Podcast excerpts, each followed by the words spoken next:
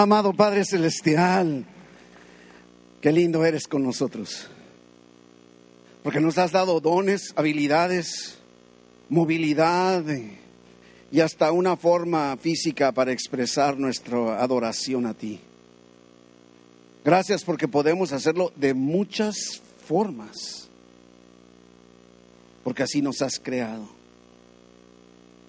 Gracias porque te dignas inclinar tu oído y escuchar y sobre todo recibir esta adoración que va dirigida solo a ti, Señor, con humildad,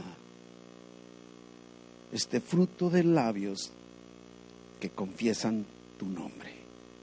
Envía tu palabra, Padre, porque los, tu palabra misma dice que tú envías tu palabra y nos sanas, que tú envías tu palabra y nos liberas, que tú envías tu palabra y obras milagros, que tú envías tu palabra y liberas, fortaleces, bendices, Padre. Y así venimos en esta tarde dispuestos a recibir tu palabra y no palabra de hombre. En el nombre de Jesús. Amén, amén, amén. Le iba a decir que se sentara, pero ya se sentó. Yo, yo no sé, pero ah, el, domingo pasado comentaba yo con a nuestra iglesia allá en, playas y, les comentaba yo ah, el hecho de que vivimos en la frontera y las mamás tienen el privilegio de, de, podríamos decir, de ser festejadas dos veces. Porque en México celebramos el 10 de mayo, ¿verdad? Y, ah, y los americanos celebran el segundo domingo de mayo. Así es que les toca en mayo doble celebración. Así es que para que usted no se quede atrás, varón, feliz día del Padre, ¿verdad? Póngase de pie. Vamos dando un aplauso a todos aquellos que son papás, póngase de pie, pongan, ya sé que ya pasó, mamá, no se preocupe, no le van a robar su festejo. Dios les bendiga, Dios les ha habilitado varones para funcionar, para ejercer como papás donde quiera que ustedes estén. Dios les continúe bendiciendo. Ya puede tomar su lugar. Y ah, Quisiera llevarle a que leyéramos el pasaje que nos ocupa en esta tarde. Se encuentra en la primera carta del apóstol Juan, primera de Juan en el capítulo 3, versículos 1 al 3. La primera carta de Juan está muy cerca del final de la Biblia, así que no tiene mucho pierde para encontrarla. Primera de Juan, capítulo 3, versículo 1 en adelante. Y dice, mirad cuál amor nos ha dado el Padre para que seamos llamados hijos de Dios. Por esto, el mundo no nos conoce porque no le conoció a Él. Amados, ahora somos hijos de Dios y aún no se ha manifestado lo que hemos de ser, pero sabemos que cuando Él se manifieste, seremos semejantes a Él porque le veremos tal como Él es. Y todo aquel que tiene esta esperanza en Él se purifica a sí mismo, así como Él es puro. Creo que hemos enseñado en una infinidad de veces en donde podemos enfatizar que la mayoría de nuestros problemas en la vida cristiana surgen se deben a que no sabemos quiénes somos o no creemos quiénes somos en verdad. No le hemos creído a Dios y enfrentamos tiempos difíciles desconociendo nuestra verdadera identidad. Cuando no conocemos nuestra identidad, tendemos a movernos por emociones, tendemos a movernos por lo que la gente diga, por lo que la gente piense de nosotros. Inclusive en muchas ocasiones actuamos de acuerdo, no sé, a cómo es lo que los demás ven en nosotros y no en cuanto a lo que verdaderamente somos. Y por eso es necesario que como cristianos siempre sepamos quiénes somos en verdad. Y la Biblia nos deja bien claro quiénes somos en todos los rasgos de nuestra verdadera identidad. Estaba leyendo un acontecimiento, un artículo de hace muchos años. Ah, ¿Se acuerdan del famosísimo actor del cine mudo Charles Chaplin? ¿Usted lo conoció? Yo no. no estoy tan viejo como usted, no, no es cierto. Bueno, el chiste está que sabe que, usted sabe ese que, que caminaba así, su bigotito, ¿verdad? En cine mudo, entonces todavía no había sonido, no había color. Y, y, cuentan la, la, anécdota. Algunos dicen que es una leyenda, otros dicen que fue verdad. Eh, vaya usted a saber, pero me sirve para ilustración en esta tarde. Resulta que convocaron a un concurso para encontrar a la persona que más, más se asemejara a Charles Chaplin. Y estuvieron convocando y llegaba la gente y vestidos igualitos. Inclusive dicen que el famosísimo actor Bob Hope de aquel entonces ganó porque fue el que pudo parecerse más. Pero, y el evento dice que lo repitieron en varias partes, pero cuando lo repitieron aquí en el estado de California, resulta, dice la leyenda, que, que Charles Chaplin dijo, ¿sabes qué? De pura vacilada me voy a meter yo a concursar. Entonces llegó él y concursó y quedó de 40 concursantes, quedó en 27 lugar. Y yo digo, ¿cuánto será que tú y yo somos como ese concurso en donde la gente a lo mejor no ve lo que tú y yo somos en Cristo? Porque creen que no es, no reúnes el perfil. Y ahí es donde creo que es necesario que tú y yo no perdamos este enfoque. Es de mucha importancia nuestra identidad. Y de ahí surge la importancia del tema de hoy, porque este pasaje nos va a decir quiénes somos en Cristo. La Biblia nos enseña continuamente que cuando recibimos a Cristo, cuando decidimos poner nuestra fe en Cristo, sucede algo en nuestro interior, algo sobrenatural, algo inexplicable, que es lo que Jesucristo identifica en el Evangelio de Juan capítulo 3 como nacer de nuevo nos es dada una nueva identidad. No somos los mismos de antes, aunque parezcamos.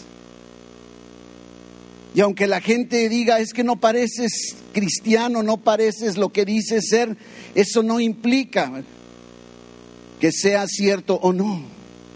Y, en el pasaje que acabamos de leer son tres versículos, pero de mucha intensidad.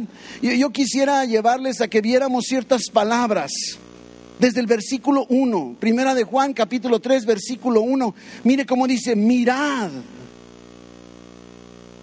¿Cuántas veces habremos leído? Inclusive hay un canto de niños que dice, mira cuál amor nos ha dado el Padre. Qué bueno que no canto, ¿verdad, Benjamín?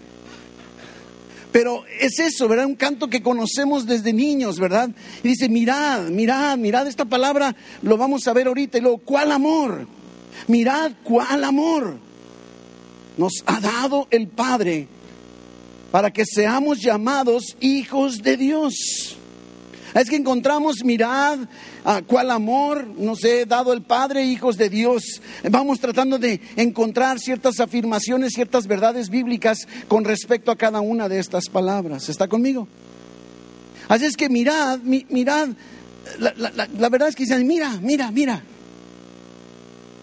Viene a mi memoria ah, cuando mi hijo Enrique, mi hijo Quique, estaba muy chiquito y, recuerdo que le, leía ah, varios pasajes de la Biblia, pero en ese tiempo le estaba yo leyendo, estaba chiquito, empezaba a hablar y, le enseñaba yo, según yo le estaba tratando de enseñar inglés, también no nomás el español y, y le estaba leyendo la, narrativa de la creación en Génesis 1. Y, y recuerdo que me preguntó, eh, lumbreras, sol, luna, y empezaba así como...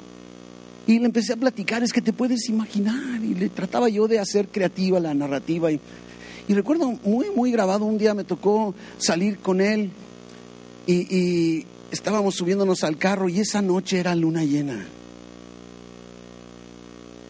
Y mi hijo cuando la vio, se quedó maravillado y me dijo en inglés, Look at the moon, daddy. Mira la luna, papi. Y yo digo, ¿cuántas cosas Dios pone a nuestro alcance? Y nos dice, mira, pero no miramos. Miramos sin mirar.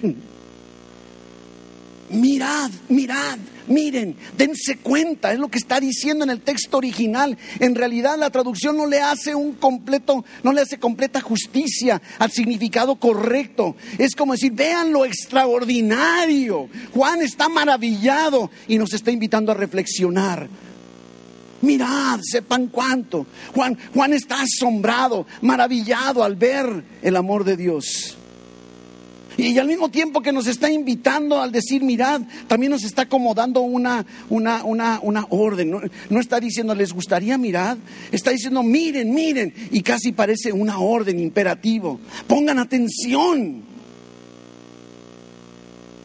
Y podríamos decir, bueno, poner atención en qué? Ok, ya, ya, ya, Juan, ya, ya, ¿qué? Pues. ¿No te ha pasado cuando alguien empieza a hablar y te deja así como, por eso, pero ya no... Y luego, sobre todo, las mujeres que de repente empiezan a cambiar y te meten no sé cuántos temas para volver a regresar a donde empezaron después de tres horas de estarte platicando. No tengo nada contra las mujeres, es una broma. Poner atención en qué? Mirad, ¿cuál amor? Y, y otra vez, otra vez. La verdad es de que una de las cosas es que por un lado es una bendición que el original en el, en el del Nuevo Testamento fue griego, por algo, lo, digo, debe ser lo mejor porque Dios lo decidió. Porque es un lenguaje que tiene más riqueza, inclusive que nuestro idioma español es, es, muy, muy rico, muy, muy extenso, muy romántico, muy bonito, pero, pero el griego es muy amplio. Y entonces cuesta trabajo y los traductores les ha venido costando, les estuvo costando mucho trabajo encontrar una palabra en español que quiera decir lo que originalmente en el griego quería decir. No crea que no sabían hacerlo.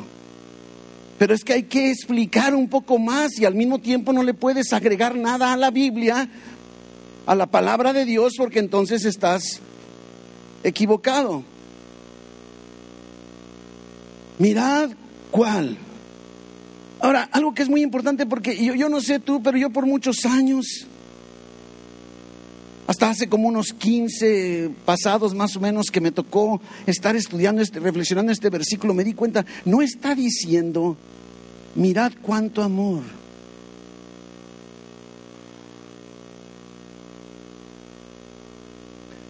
Se me hace que es más fácil decirle a una persona, decirle a tu esposa o a tu esposo, te amo mucho. Pero podríamos preguntar, ¿con qué clase de amor amas? Y eso es lo que Juan quiere resaltar aquí. Mirad, observa, estoy maravillado. Mira, ¿cuál? ¿De qué clase? ¿De qué tipo de amor? ¿Cuál es la calidad del amor del que está hablando? Ese es realmente el significado si quisiéramos completarlo. Aunque es increíble saber cuánto nos ama Dios, pero aquí está Juan dando un paso más allá del asombro. Nos está pidiendo que evaluemos, que consideremos lo que, todo lo que implica la calidad de ese amor. No es un amor cualquiera. Porque si fuera mal amor, por mucho amor dirías, pues, me ama mucho, pero no como yo quisiera, ¿verdad? Dice, dicen los expertos, bueno, dice la Biblia, ni, que los expertos, que el hombre debe amar a su mujer. Y yo digo, ¿cuántas mujeres no se sienten amadas por su esposo? Y aunque el esposo diga, es que yo amo mucho, mucho, mucho, mucho a mi esposa. Y que dirá, pues no se parece viejo. Porque, porque tenemos que concentrarnos no solo en la cantidad, en el tamaño, en la magnitud del amor, sino tenemos que concentrarnos también en la calidad de ese amor. Un, un, amor que va más allá de uno mismo. Un amor que va, no sé, más allá de la comprensión. Y es lo que está queriendo hacer aquí Juan. Que consideremos la grandeza, lo infinito del amor de Dios, que pongamos atención en algo de extraordinaria belleza y valor. ¿Ya te captó la atención, Juan? Porque a mí sí. Nos está llevando, Juan, a la maravilla de la calidad, de la clase de amor con el que Dios nos ama y además de los efectos de ese amor de las consecuencias o los efectos, el impacto de ese amor. La, la, Biblia nos enseña que Dios no solamente nos ama, sino que Él es amor. Primera de, de Juan, capítulo 4, versículo 8, es lo que está diciendo. Dios es amor. No es nada más, ay, es que Dios es amoroso, qué lindo Dios, qué tierno, ay, Diosito. No, está hablando que Dios es amor, es su esencia. Podríamos decir una cosa, no puede hacer otra cosa más que amar, porque es amor. Dios es eterno y por lo tanto su amor es eterno. ¿Te das cuenta cuál es ese amor que nos ha dado? Es un amor que permanece, es un amor que nunca acaba.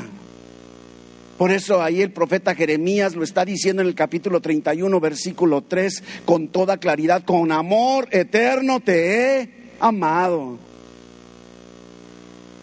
Con amor eterno. Un amor, en pocas palabras, que no es de este mundo. No es de este mundo. Es más, si quisiéramos medirlo, que no está hablando de medida. Si quisiéramos medirlo, la medida sería la cruz. La cruz. Recuerdo en mi, en mi juventud, hace poquito, ¿por qué se ríe? ¿No me cree? ¿Vas a ver sol? Me, una, una, una muchacha en aquel entonces podía, ¿eh? ahora ya no, pero me, me dio una tarjeta de así y decía, ¿quieres saber cuánto te amo? Mm. Y cuando abría la tarjeta estaba una muchacha y cuando abría la tarjeta la muchacha hacía así. No, no, no, no, no, usted está pensando mal. Nada más extendió las manos y era una caricatura. Está hablando así te amo y las manos extendidas. Y, he escuchado, yo creo que tú también has escuchado que dice, ¿qué tanto me ama Dios? Y dice el tamaño de abrir sus brazos en la cruz, ¿verdad? De ese tamaño. y, pero está hablando algo más allá. Claro, podemos medir la cantidad del amor en la cruz, pero también podemos medir la calidad del amor. ¿Quién, quién se va? ¿Sí? ¿Quién se va a entregar? Y dice en, el versículo 9, primera de Juan, capítulo 4, versículo 9, primero de Juan 4, 9, en esto se mostró el amor de Dios para con nosotros porque Dios es amor y su amor no lo avienta al aire. Su amor está dirigido. Su amor para con nosotros, como en que Dios envió a su Hijo unigénito al mundo para que vivamos por Él. Hay un propósito del derramamiento de ese amor. Dios ha puesto en nosotros un amor que no conocíamos que no conocíamos.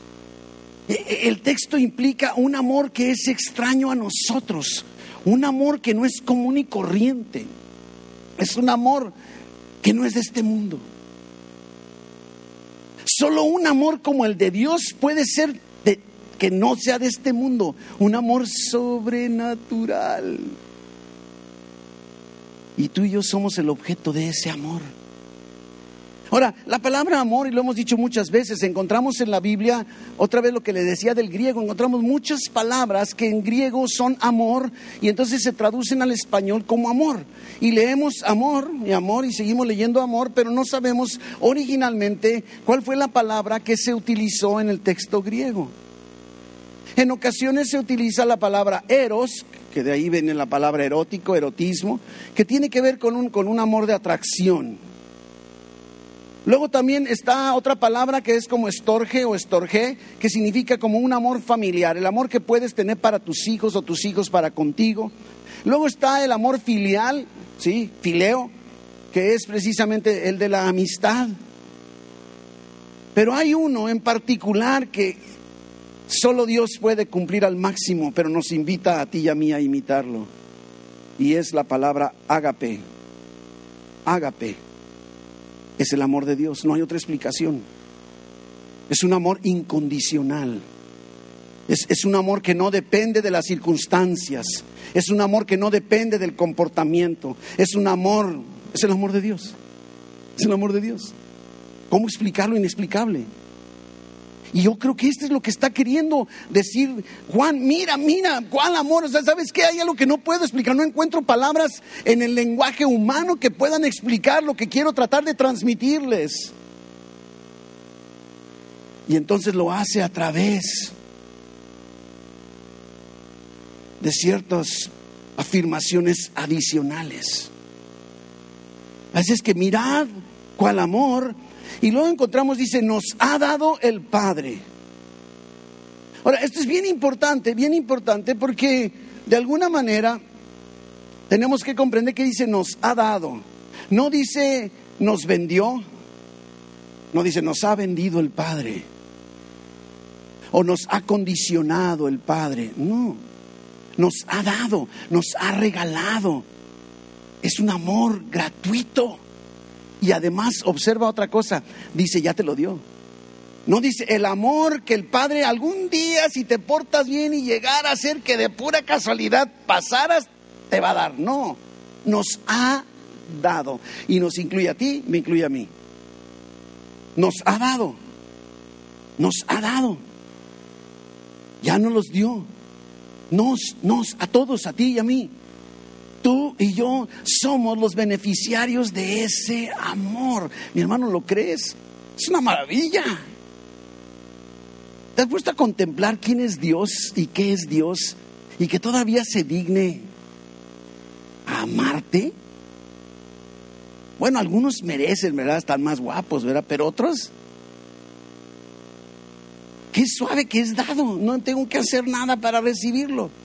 Inclusive algunos en, su, crecimiento tuvieron papás malos, padres terrenales que no, no, sé, que no les permitieron experimentar o sentir el amor de los papás, entonces menos el, el cariño del papá, menos el de Dios. Y entonces nos perdemos mucho del carácter de Dios. Pero observemos de dónde viene, de dónde viene el amor, viene del Padre. Y el Padre es el Padre eterno, creador del universo, sobrenatural. El amor de Dios para ti es sobrenatural. ¿No crees que es razón suficiente para que Juan esté maravillado y quiera que tú y yo nos maravillemos? Es más, estás demasiado quieto para estar descubriendo esta increíble verdad. Es así como para que así como que te están picando las hormigas o no sé qué. Que decir, ay, un amor sobrenatural. Dice Primera de Juan, capítulo 4, ahora versículo 9 y 10, que ahorita leímos una parte. Primera de Juan 4, 9, cuando estamos diciendo, en esto mostró el amor de Dios, ¿sí? Para con nosotros, lo que leímos hace rato, en que Dios envió a su Hijo unigénito al mundo para que vivamos por Él. Pero mira lo que dice el versículo 10, en esto consiste el amor. Oiga bien, no en que nosotros hayamos amado a Dios sino que en que Él nos amó a nosotros. Y el resultado es que envió a su Hijo en propiciación por nuestros pecados. ¿Te logras dar cuenta? Mi hermano, ni siquiera se trata de decir que tanto amas a Dios. Yo, yo no sé, ¿qué tanto amas a Dios? Yo creo que, ¿quién ama a Dios? Todos vamos a levantar la mano. Pero, ¿de veras? ¿Qué serás capaz de hacer por el amor que le tienes a Dios? Además de venir los domingos a las 12.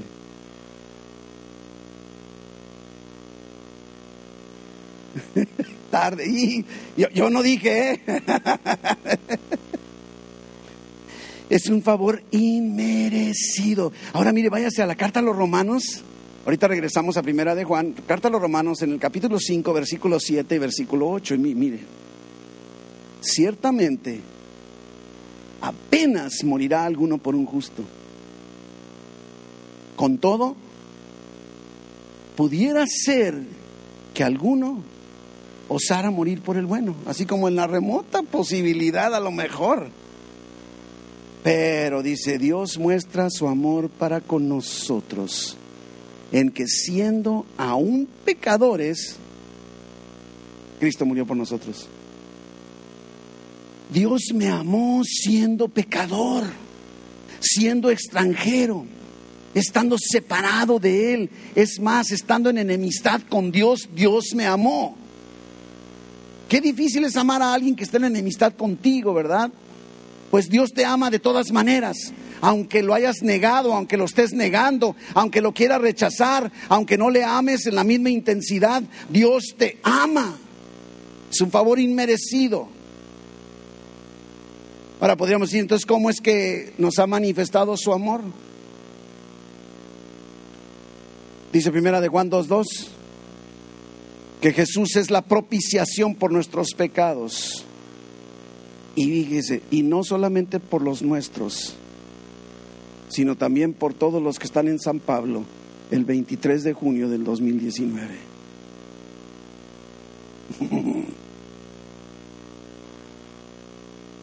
Es importante personalizar la palabra. El precio de la propiciación fue su vida, fue su sangre. Dile a tu hermano que tienes a un lado, mira cuál amor me ha dado el Padre. Díselo, díselo. Mira cuál amor me ha dado el Pero dile como de verdad, así. Dice, mira cuál amor me ha dado el Padre. Mira, mira, mira cuál amor me ha dado a mí el Padre. Creo que esto es importante, es lo que quiere comunicar el Espíritu Santo a nuestra vida en esta tarde. Que nos maravillemos, no, lo des por, por tenido, no lo pases por alto, no lo minimices, no lo pases a la carrera. Mira cuál amor nos ha dado el Padre y luego un propósito. ¿Para qué? Hay un efecto, hay un resultado de que el Padre nos ha amado de esa manera. Hay un resultado de que el, el, Padre haya enviado a su Hijo unigénito a morir por nuestros pecados. ¿Y cuál es? Para que seamos llamados hijos de Dios. Oiga.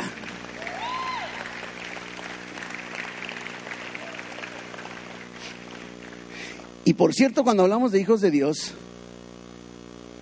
Déjeme hacer un paréntesis. Eh, en el cierre se lo voy a volver a lanzar, pero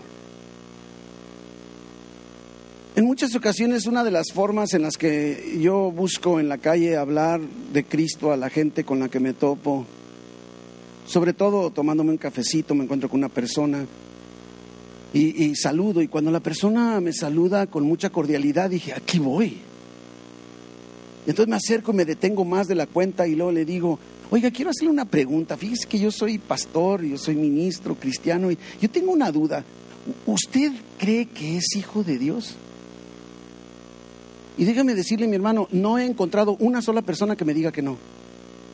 A todos cuanto les he preguntado, todos dicen ser hijos de Dios. Y entonces ahí me meto con la palabra de Dios porque la palabra de Dios nos dice que eso no es cierto. Todos somos creados por Dios somos criaturas suyas, pero somos hijos suyos cuando Él nos adopta. Y es en el Evangelio de Juan, en el capítulo 1, versículos 12 y 13, ¿lo leemos? Está bien claro. Porque si tú en esta mañana, en esta tarde, no has dado este paso de recibir a Cristo en tu corazón, si tú no estás seguro de ser un hijo de Dios, si tú no estás totalmente convencido de, de la clase de amor que tiene Dios para ti, Aquí está la manera. Juan capítulo 1, el Evangelio. Juan capítulo 1, versículo 12, dice, más a todos, fíjese bien, todos, todos quienes, los que le recibieron. Quiere decir que los que no le recibieron, no, ¿verdad? Dice, más a todos los que le recibieron, número uno, a todos los que creen en su nombre, hay que recibirlo, creer en Jesús, si no, no, les dio potestad de ser hechos hijos de Dios. Y luego mire cómo lo aclara el versículo 13. Los cuales, estos hijos de Dios, que somos tú y yo cuando hemos creído en Jesús, no son engendrados de sangre, no es biológico, ni de voluntad de carne, ni, ni de voluntad de varón, sino la voluntad de quién? De Dios.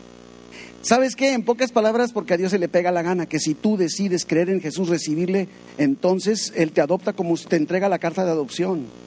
y es, eres su hijo.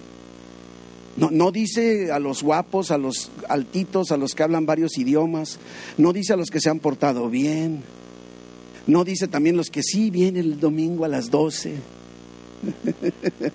ya le estoy dando carrilla, ¿verdad? Dios escogió, decidió aceptarnos como sus hijos. Nos constituyó herederos y coherederos con Jesús. ¿Por qué? Porque nos ama. ¿De qué clase de amor? Sobrenatural, eterno, perfecto, incondicional. Lo logra ver. Pecadores quienes lo único que merecíamos era la ira de Dios y ahora somos sus hijos. Yo no sé, pero yo para mí esto no deja de maravillarme, decir así, ¿de veras Dios? O sea, ¿sabes, ¿sabes el paquete que te estás llevando conmigo? Es Dios quien tomó la iniciativa. Es Dios, eso es lo increíble, ni siquiera es que, bueno, aquellos que me andan buscando, no, a todos los que le recibieron, a los que creen en su nombre, Dios los adopta como sus hijos, Él está dando la iniciativa, porque te voy a decir una cosa, envía a su Espíritu Santo, aunque no creas en Él, para moverte a que llegues al punto de creer y, aceptar a Jesús. Él toma la iniciativa. ¿Por qué? Porque nos ama. Esto es asombroso. Y adopta como hijos suyos a quienes estábamos en enemistad con Él. ¿Y cómo lo hizo? Sacrificando a su propio Hijo. Sacrificando. Y si a pesar de todo esto, a pesar de ser quien éramos, o quién era yo, yo no sé tú, me amó y me adoptó como su hijo, me pregunto, y te invito a que te preguntes, ¿Qué no hará Dios por ti ahora que ya eres su hijo? Me preocupa cuando nos acercamos a Dios sintiéndonos inmerecedores. Somos inmerecedores, pero somos sus... Y yo quiero que me digas, ¿cuál, ¿cuál es el mérito que tienen tus hijos? Que son tus hijos. Y nada más por eso se hacen merecedores. No siempre mereces que los ames, ¿verdad? A veces. Pero son tus hijos y ese es precisamente el mensaje que está lanzando Dios. Nos ha adoptado. Y por eso dice Romanos 8:32, el que no escatimó, no escatimó ni a su propio hijo.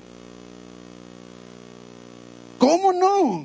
Nos dará también con él todas las cosas. ¿Lo crees? ¿Por qué entonces estás declarando enfermedad sobre tu vida? ¿Por qué estás declarando bancarrota en tus finanzas? Y no estoy predicando la teología de la prosperidad. Estoy predicando la doctrina bíblica de la fe. Créele a Dios. Eres su hijo. No, es que no me merezco. No te mereces nada, tienes razón. Pero eres su hijo, eres su hija. Y creo que razón suficiente. Ahora sigamos leyendo. Regrésese a primera de Juan, en el capítulo 3, pero ahora vamos al versículo 2. Y leamos, ahora, amados, ahora, fíjese qué dice, ¿ahora qué? ¿Quiénes? ¿Qué somos? ¿Seremos? Somos. Ya vimos cómo podemos ser. ¿Verdad que sí? Juan 1, 12 y 13. Ahora dice, amados, ahora somos. Si quieres ponerle entre paréntesis Juan 1, 12 y 13, pónselo para que comprendamos y ya lo diste ese paso. Y si no diste, has dado este paso en tu vida creyendo en Jesús, recibiéndole, ahorita te voy a dar chance que lo hagas.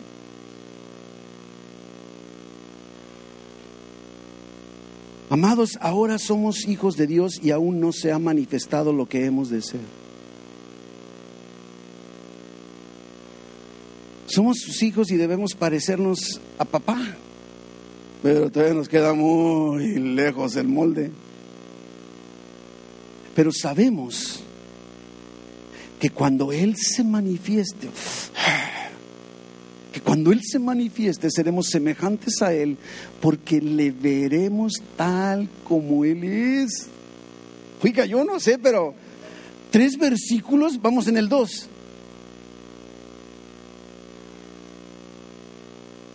Y entonces nos damos cuenta que tenemos una gran seguridad.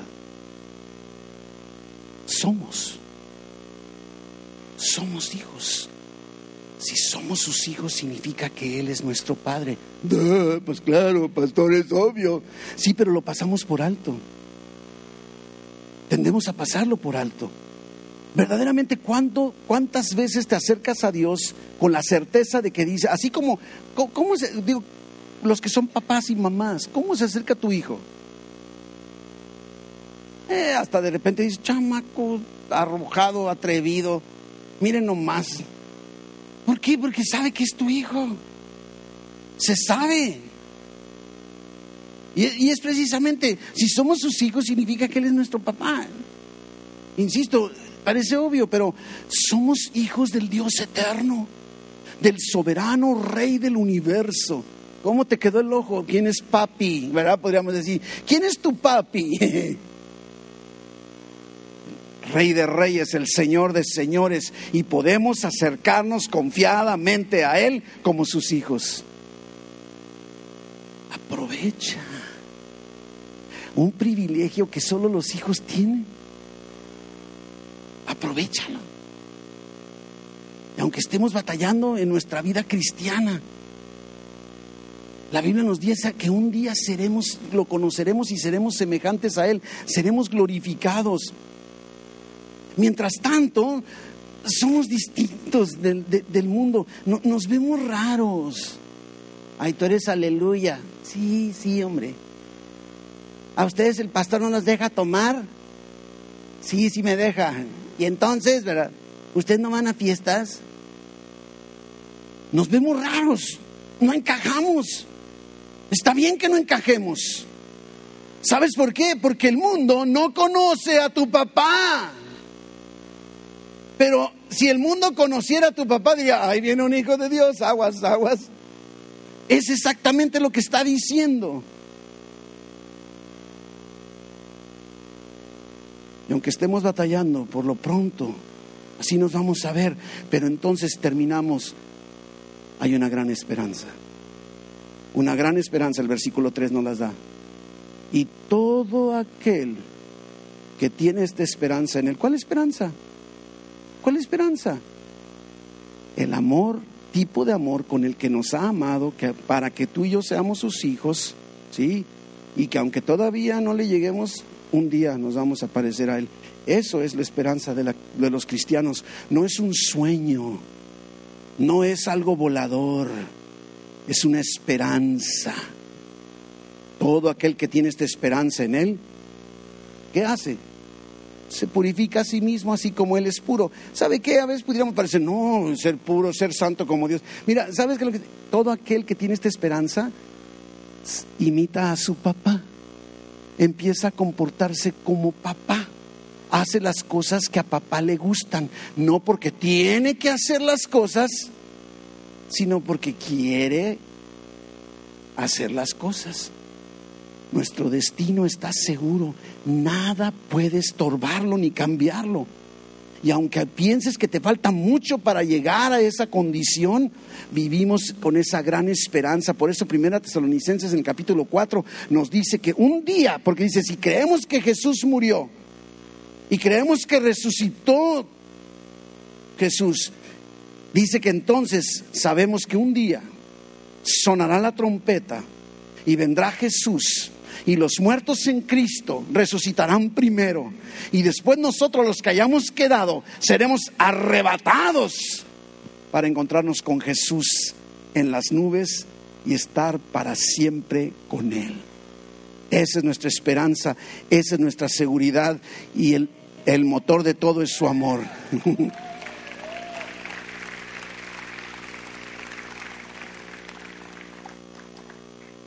Concluyamos. Somos hijos de Dios, pero no le creemos. Somos hijos de Dios, pero no lo vivimos.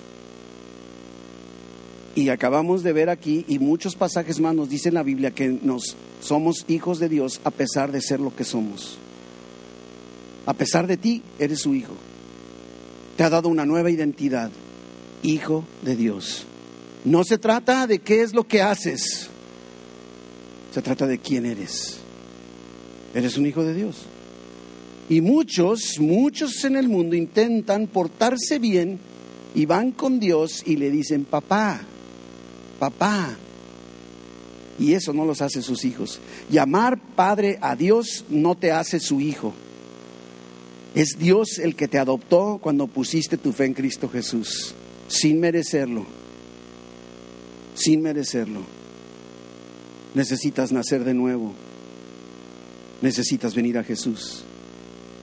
Y entonces, no solo naces de nuevo, no solo recibes una nueva identidad, sino además recibes una carta de adopción de parte del Padre Celestial. Y quiero, antes de concluir, si tú estás aquí en esta tarde y tú no estás seguro de haber sido hecho hijo de Dios, si tú no has entregado tu vida a Cristo, si no has recibido a Jesús en tu corazón, recibiendo la salvación y la vida eterna, esta es tu oportunidad. Quiero invitarte a que si quieres hacerlo, levanta tu mano, que digas, yo quiero recibir a Jesús. Yo quiero, solo es decirle a, Dios, soy tuyo. Soy tuyo. Y no podemos concluir sin dar oportunidad si hay alguien aquí que no lo haya hecho antes. Levanta tu mano. Levanta tu mano. Que no lo dejes pasar. Que permitas que Él te adopte y pueda relacionarte con Él como tu papá. Si por casualidad, por vergüenza no levantaste la mano, no te vayas de aquí sin acercarte a alguno de los líderes, de los pastores, y pedir que oren por ti para que hagas este paso de fe y Dios te adopte como su hijo. Y nosotros concluyamos, nos comportamos conforme a lo que somos. No todos son hijos de Dios aunque se porten bien, y nosotros somos hijos de Dios aunque a veces nos portemos mal no dejamos de ser sus hijos. Aunque no lo merezcamos, te puedes imaginar, hijito, pues ahora porque tiraste la sopa, ya no eres mi hijo, ¿verdad? Que, es más, no, no, creo que alguien haya dicho. Cuando muchos dirán, estás castigado y ahora te quito, pero no le dices, no lo destituyes, es más, no podrías, pero ni siquiera se lo dices, ¿verdad? Aunque no lo merezcamos. Una de las definiciones de la gracia en la Biblia ha llamado mucho la atención en mi corazón por años. Porque si bien es cierto, gracia significa favor inmerecido. Eso es lo que significa. Pero creo que hay que agregarle un poquitito. Es un favor inmerecido que nos habilita para vivir en lo sobrenatural. Solo inmerecido, solo la habilidad de Dios no hay otra forma de hacerlo. Favor inmerecido que me habilita para vivir en lo sobrenatural, en el mundo espiritual. Y nos lo dio por pura gracia. Por pura gracia. Aunque sientas que tarde o temprano vas a fallar. Hay algunos que piensan, no, es que Dios, no, pastor, es que Dios no sabe cómo soy yo. No, no sabe. Pues, Creemos así como, es que cuando me conozca se va a desilusionar. Mi hijito ya te conoce y de todas maneras te amó. De todas maneras te adoptó. No puedes dejar de ser lo que eres. Hay un dicho mexicano, dice, el que, el que no te conozca, que te compre. Dios sí te conoce y te ha comprado con la sangre de su Hijo amado y te ha adoptado como su Hijo, como su Hijo. Y termino con este pasaje. Romanos en el capítulo 8, versículo 15.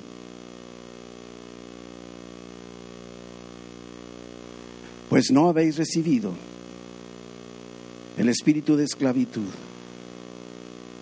para estar otra vez en temor. ¿Sabe qué me encanta? Si solo hubiéramos leído muchas veces este pasaje, con eso hubiéramos tenido para hoy. Qué bonita es la palabra de Dios, ¿verdad? Nunca vuelve vacía. Cumple el propósito para el cual Él la envía. Pues no habéis recibido el espíritu de esclavitud para estar otra vez en temor, sino que habéis recibido, mira mi hermano, ya recibiste, no dice recibiréis, habéis recibido el espíritu de qué? De adopción, por el cual, no por tus méritos, por el cual clamamos, papito, papito, eso significa Abba Padre, Abba Papi, papito, Abba Padre. Versículo 16, el Espíritu con mayúscula, que es el Espíritu de Dios, el Espíritu mismo da testimonio a nuestro Espíritu de que somos hijos de Dios. Y si hijos, tenemos los privilegios, también herederos, herederos de Dios y coherederos con Cristo si es que padecemos juntamente con Él, para que juntamente con Él seamos glorificados. Oh Padre Celestial, ya lo vio. Mi hermano, salga de aquí